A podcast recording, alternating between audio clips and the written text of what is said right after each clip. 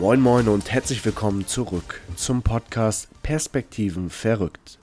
Hier erwarten dich persönliche Erfahrungen und neue Ideen, wie du deine Perspektiven in den Bereichen Charakter, Karriere und Zukunft verändern, also verrücken kannst. Wir sind Erik und Felix und wünschen dir nun viel Energie beim Zuhören und Umsetzen. Und damit auch herzlich willkommen von meiner Seite. Heute geht es um das Thema Kreativität. Ähm, wir alle wissen, dass Querdenken sehr, sehr wichtig ist und eine durchaus besondere Eigenschaft, um zum Beispiel auf dem Arbeitsmarkt äh, weiterzukommen oder interessante Gedanken für sein privates Leben zu entwickeln. Ganz oft ähm, sehen wir, dass große Fragezeichen über den Kopfen herumschwirren, wie man jetzt auf einmal kreativ, äh, kreativ denken soll. Und dementsprechend geht es heute um der, um in dieser Podcast-Folge darum, wie man diese kreativen Gedanken erreichen kann. Zum Beispiel mache ich das über negative Gedanken, was erstmal ziemlich paradox klingt, weil wir erstmal Optimisten sind. Aber das werde ich gleich noch weiter ausführen. Aber erstmal Felix, was ist denn dein Tipp, um kreativ zu sein? Ähm, ich habe einen Basistipp oder ein Basisvorgehen, wie ich es tue, weil ich prinzipiell gar nicht so kreativ bin. Ich fange einfach an. Das heißt, ein Beispiel. Erik, wir haben uns ja irgendwann mal zusammengesetzt und Themen für den Podcast versucht aufzuschreiben, zu sammeln, hm. wie immer man das auch nennen mag. Und was wir eigentlich gemacht haben, und so gehe ich in der Regel vor, ist, wenn ich irgendwas entwerfen, entwickeln soll, ich fange einfach an, ich schreibe einfach irgendwas auf.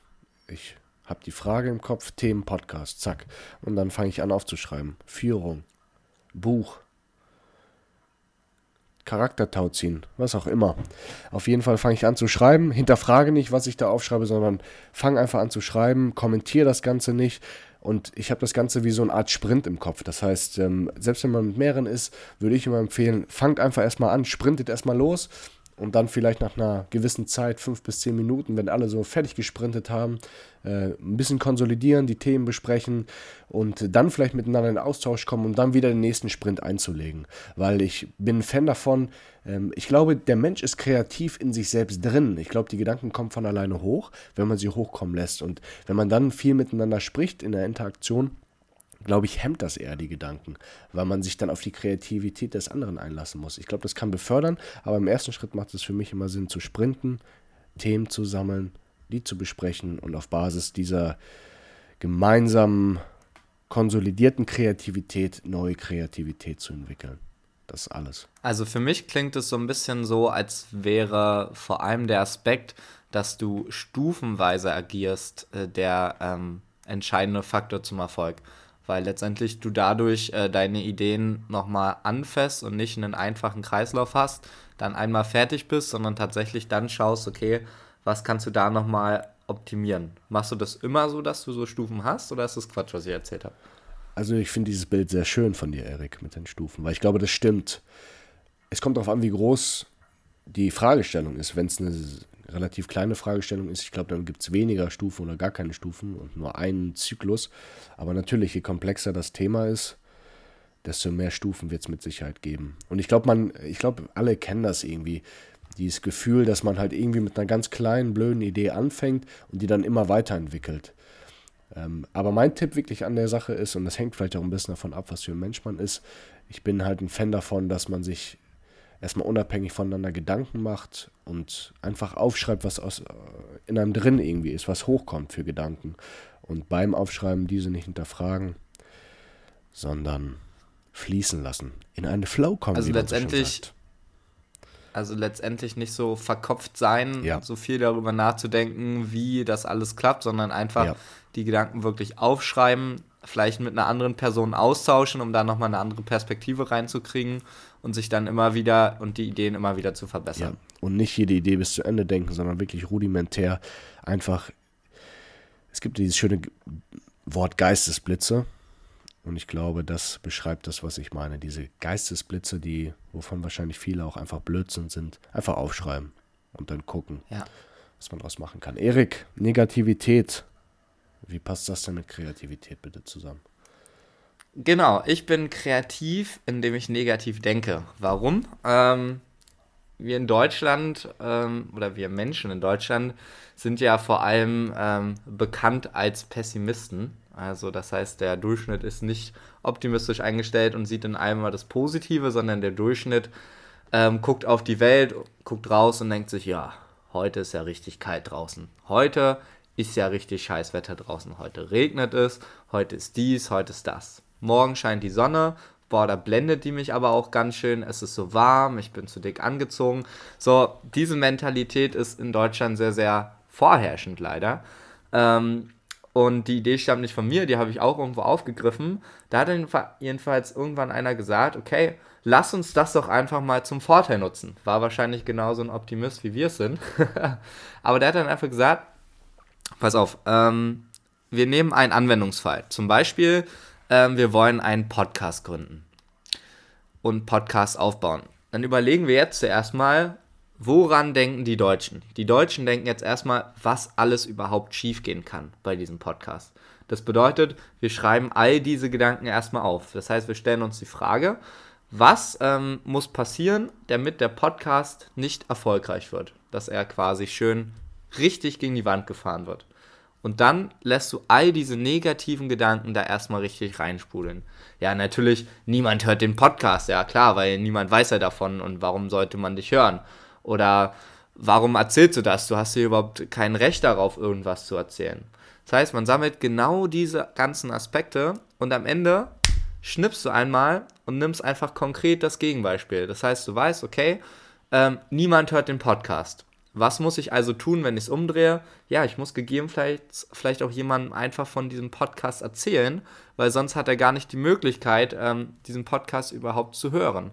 Oder ich muss erstmal eine spannende Geschichte haben oder entsprechende Erfahrungen, ähm, um überhaupt das Recht zu haben, zu meinem Podcast was erzählen zu können, damit auch jemand Lust hat, darauf mir zuzuhören.